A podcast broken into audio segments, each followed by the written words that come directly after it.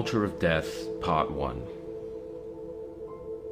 As a result of the social and sexual revolution and the changing attitude to sexuality and family, our age is facing a fertility crisis because we are producing fewer and fewer children, an ideal promoted on every side since children are increasingly seen as a drag on individual mobility, freedom, and independence.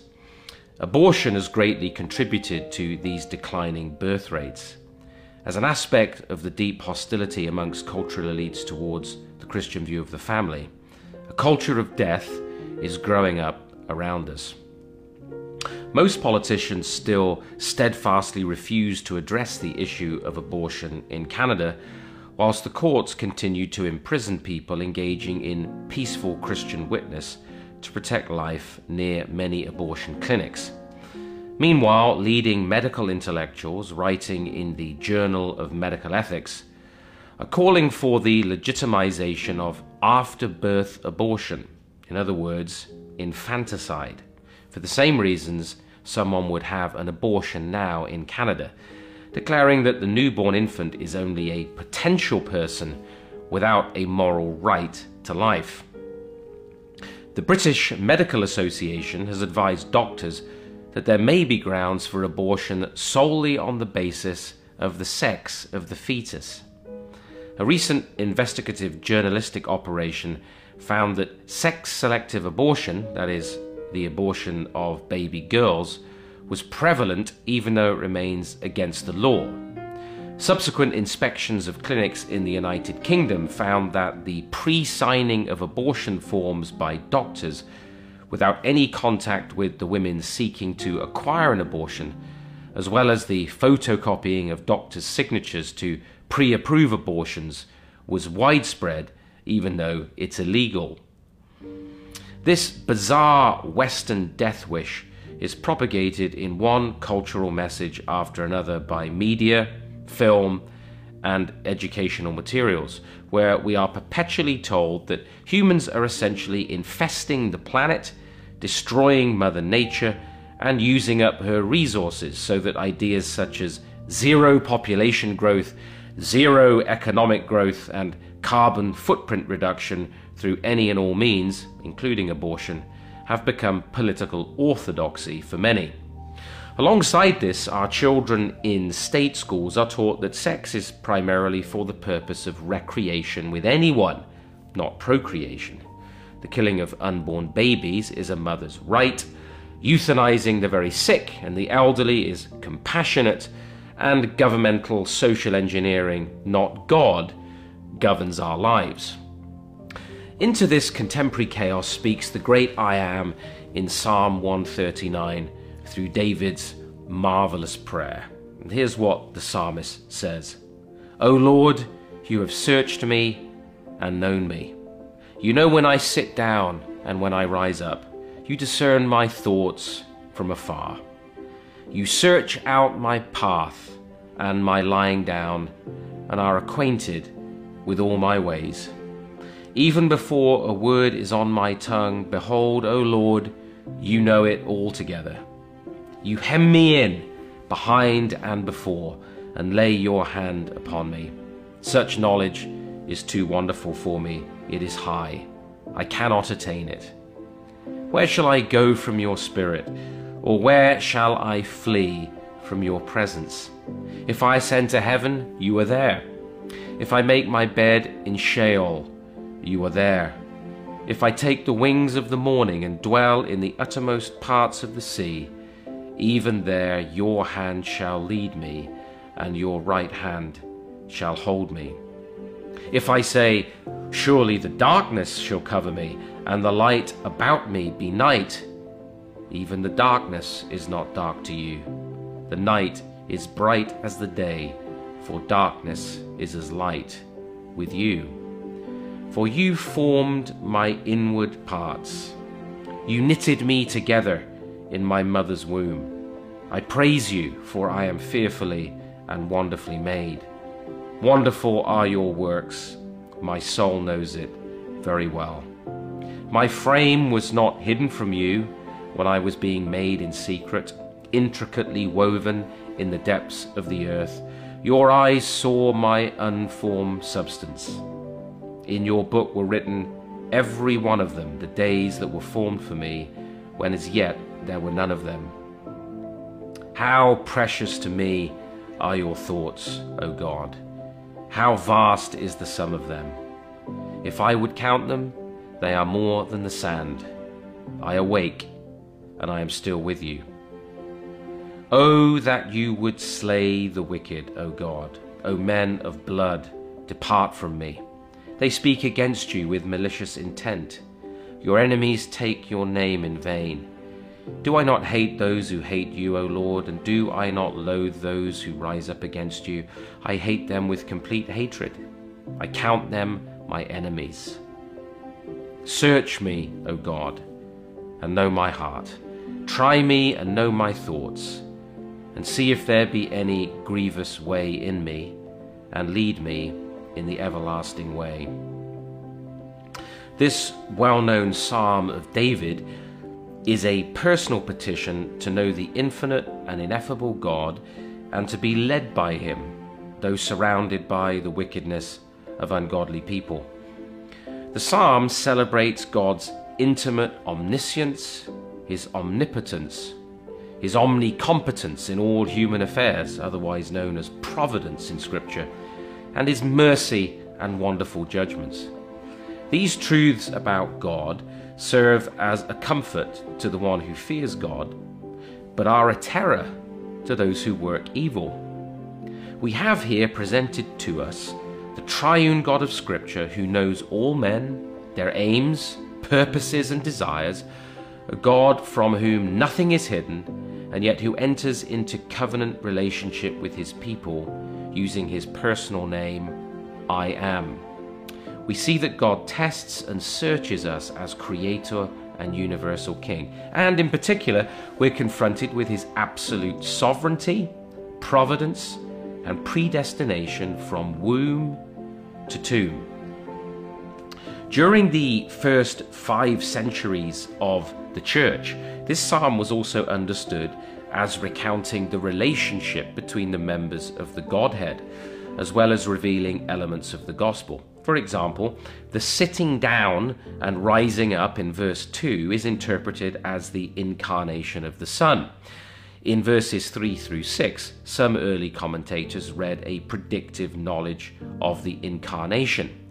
Verse 7 is thought of as referring to the omnipresence of the Holy Spirit, who is with the Father and the Son. And verse 8 was often interpreted as representing Christ's death, resurrection, and ascension. Now, though some of the early church's interpretations may seem forced, we certainly see Christ clearly in this psalm, in part because it reminds us of the virgin birth. Not only do we see Christ, but we see our very lives in the palm of God's hand, from conception through gestation to the grave. In the first verse of Psalm 139, it literally reads, I am, you searched me and know me. This is actually worth reflecting on. The covenant God searches us and knows us better than we know ourselves. We see there in verses 2 through 4 the comprehensive extent and exhaustive character of that knowledge. This kind of intimate, all encompassing knowledge is beyond our ability to fully comprehend. It's high, it's impregnable to our limited understanding, a wonder and mystery which humbles us and calls us to bow before it. David actually reminds us that there is nowhere we can flee from the all seeing omniscience of God. It hems us in. There's no hiding place from the presence of God, neither in the heavens nor in the grave itself can we escape the intimate knowledge and sovereignty of God. To the believer, this is a great comfort, joy, it's a delight, to the enemies of God, it's an intolerable terror and insult to their self professed autonomy and anarchic freedom from God. Our inability to escape God at any point or in any place is dramatically set forth in verse 8 which literally reads, If I spread out my bed in the grave, behold, you are there. John Calvin puts it well people cannot move a hair's breadth without his knowledge. This reality is powerful and important, but there is yet more to marvel at in this psalm. It is not that God simply knows all things, He is involved. As His covenant people, He lays His hand upon us. This is a hand of care and protection, leading and guiding, of restraint and discipline, as well as judgment. To lay the hand upon someone here represents his full authority over all men. When I lay my hand upon my children, it is sometimes to protect or carry them, sometimes to restrain or discipline them, but it always exhibits my authority. This is why grabbing or restraining someone we have no right to control against their will can be construed as assault. It is an illegitimate exercise of authority. Often the biblical writers, like Job, call on God to remove his hand of discipline or judgment in the midst of his mysterious working. Yet how grateful we ought to be, like the psalmist, for the hand of God even when it seems heavy upon us. If it were not for the forceful hand of God, whose authority and jurisdiction is total, Lot would have stayed in Sodom. Yet by grace, when he lingered, the angels grabbed him by the hand and led him out. If it were up to us, we would have cradled and nursed our sins and remained in rebellion against God with stony and defiant hearts. But He effectually calls us out of darkness into His marvelous light, raising us from spiritual death to life. Sometimes God's hand is also upon us as He cares for and comforts us. It is an immeasurable mercy to know the comforting hand of God in all things. His ever present, all knowing, and all powerful work is unrelenting in every area of life. This is the personal presence of the Holy Spirit. Sometimes, even we as Christians want to run away from this all conditioning God, but David declares, Even the darkness is not dark to you. The night is bright as the day, for darkness is as light with you. Nowhere is this mysterious, all conditioning providence more dramatically illustrated than in the marvel that is human conception and gestation. At the center of this great prayer of the psalmist is one of the most beautiful and important declarations in the Psalms, revealing emphatically the sanctity of life. So remarkable are these things that David declares, How precious to me are your thoughts, O God, how vast is the sum of them. God's total providence and sovereignty are not simply seen in his all pervasive presence and knowledge of our activities, they are manifest in his personal creativity and ordination within our lives from conception to our last breath.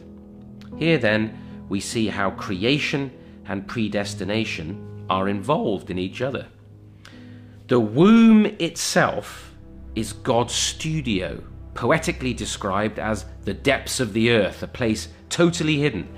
From conception through gestation, you knitted me together in my mother's womb. I praise you, for I am fearfully and wonderfully made. Notably, this wonderful work of God is known to man even where they seek to deny this knowledge. The psalm thus shows emphatically that we all were personally predestined in God's righteous will and called into being for the purposes of God. All this manifests the grace and mercy of God. It is of particular interest to notice that the Hebrew word for mercy derives from the word womb, which helps us understand David's exalted praise Wonderful are your works. In verse 16, we have another critical statement in relation to our subject of the sanctity of human life. In the Hebrew, it literally reads, My embryo, golmai, your eyes saw. This phrase means an incomplete vessel. The life is young and unfinished. The rest of the verse then goes on to beautifully relate the active creation of the human embryo in terms of God's predestination of the totality of life. The sovereign Lord has ordained our days and our steps. In your book were written every one of them, the days formed for me, when as yet there were none of them. As if to reinforce this marvelous truth, the word formed means the forming of a plan prior to its enactment. God then is not just counting the days in his secret work, he is forming the future before our hearts begin to beat, giving meaning to every breath. Every person is thus fashioned in terms of God's holy purposes. Both the Old and New Testaments provide specific examples of this wonder. Consider Jeremiah 1 5. Before I formed you in the womb, I knew you, and before you were born, I consecrated you. And St. Paul in Galatians 1 15 16, He who set me apart before I was born and who called me by his grace was pleased to reveal his Son to me. Given then that the womb is the master craftsman's studio for sculpting the future, it is only when we have considered this mercy of God and the providential care of God in the creation of the human embryo that we can begin to appreciate the evil of abortion. Given the biblical teaching, the wickedness of abortion should be obvious to Christians. Yet, according to some polls, religious school students are just as likely to have abortions as their secular counterparts. Allegedly, one in four evangelicals in America are conflicted on the question of abortion. The silence on this issue in the church is too often deafening, because to address the subject is seen as political, and politics is allegedly beyond the sphere of biblical faith. Nevertheless, the true church has long seen, in terms of biblical standards, the destruction of the human embryo as a form of murder. The grounds for this are seen clearly in the sixth commandment and in Exodus 21 22 through 25. This is what the scripture says. When men strive together and hit a pregnant woman so that her children come out, but there is no harm, the one who hit her shall surely be fined, as the woman's husband shall impose on him, and he shall pay as the judges determine. But if there is harm, then you shall pay life for life, eye for eye, tooth for tooth, hand for hand, foot for foot, burn for burn, wound for wound, stripe for stripe. Interestingly, modern pro abortion intellectuals increasingly do not attempt to deny the charge of murder. Camille Paglia, a social commentator and pro abortion writer, has stated, quote, I have always frankly admitted that abortion is murder, the extermination of the powerless by the powerful, which results in the annihilation of concrete individuals and not just clumps of insensate tissue. Such an admission on its own should be sufficient to dispel claims that abortion is in any way rooted in selfless or compassionate motivations. Paglia's statement is well in line with the biblical teaching on the life and personhood of the unborn. But let us consider further this passage in Exodus. This is a case law that sets out by a minimal case, an example, certain applications and implications. Firstly, the case here is of an accidental abortion. If the penalty for causing an abortion not by premeditated violence but by criminal negligence is so severe, it is obvious that abortion deliberately induced is strongly forbidden. We know that abortion was seen as murder because we see from the text that it carried the maximum penalty of death. Even if mother and child were not physically injured in the incident, the negligent man must be fined. In other words, God's law sets around a pregnant woman and her embryo a hedge of protection second to none. In Scripture, even a mother bird with eggs or young is protected by the law to prevent the exploitation of God's creation. If birds are to be protected, how much more mothers to be with their unborn child? The challenge we face today in applying God's law to the matter of abortion is not new. The early church had to confront the widespread reality of abortion in the Greco Roman world. The Greek philosophers were often advocates of both abortion and infanticide whenever they were in the perceived interests of the pagan state. Plato's Republic makes this plain.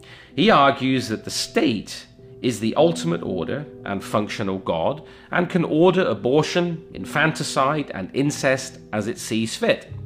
Aristotle's position was similar in that he required abortions when state permitted births were exceeded. In Roman law, abortion and infanticide were not essentially distinguished. Infants did not actually have legal status until the head of the family, the paterfamilias, accepted the child into the family. Until that acceptance, an infant could be destroyed. By contrast, the early church quickly and consistently condemned abortion. For example, Tertullian wrote, To hinder a birth is merely a speedier man killing, nor does it matter whether you take away a life that is born or destroy one that is coming to birth. That is, a man that is going to be one. You have the fruit already in its seed. The early apostolic constitutions likewise call for vengeance upon those who destroy the unborn child. So serious was this to the church that because the Roman Empire did not see abortion as a crime in the way the Bible does, many elements of the church pronounced their own ecclesiastical sentence of penance for life to indicate the capital nature of the offence. The Council of Ankara in AD 314 noted this earlier practice and limited the restitution to 10 years. By contrast, among the pagans, Tacitus, the Roman historian and senator, found it repugnant that the Jews would not kill babies. We can see from this how seriously the matter was taken in centuries past. In many countries today, abortion and state control of births are not only legal, but seen as a basic right. As biblical faith has declined in the West, abortions have correspondingly increased. In Canada today, abortion is free and permissible all the way up to full term. In 2008, which is the most recent statistics available as we record this, there were 85,195 registered abortions that our taxes paid for. US research shows that the reasons most often cited for an abortion are people claiming they are not ready for the responsibility or inadequate finances. Only 1% concern rape. Women are often pressured into abortions by their boyfriends, family, and peers, and a growing body of research reveals potentially serious physical, emotional, and mental ramifications following abortion.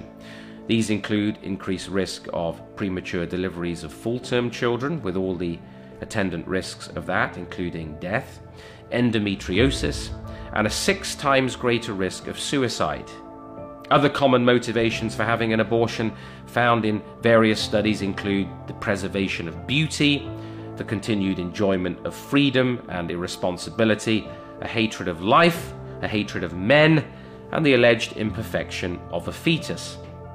On the last point, concerning the imperfection of a fetus, two American doctors, writing back in the 1960s, have rightly noted No human being is perfect. Would the world, moreover, really be a better place after the destruction of millions of defective individuals? Has the world gained or lost from the services of the epileptic Michelangelo, of the deaf Edison, of the hunchback Steinmetz, of the Roosevelts, both the asthmatic Theodore and the polio paralyzed Franklin? It must be recognized that liberalized abortion laws would logically be followed by pressures for legalized euthanasia. The attack on life is essentially the same. The truth of this statement has been confirmed recently with the advent of euthanasia in Canada.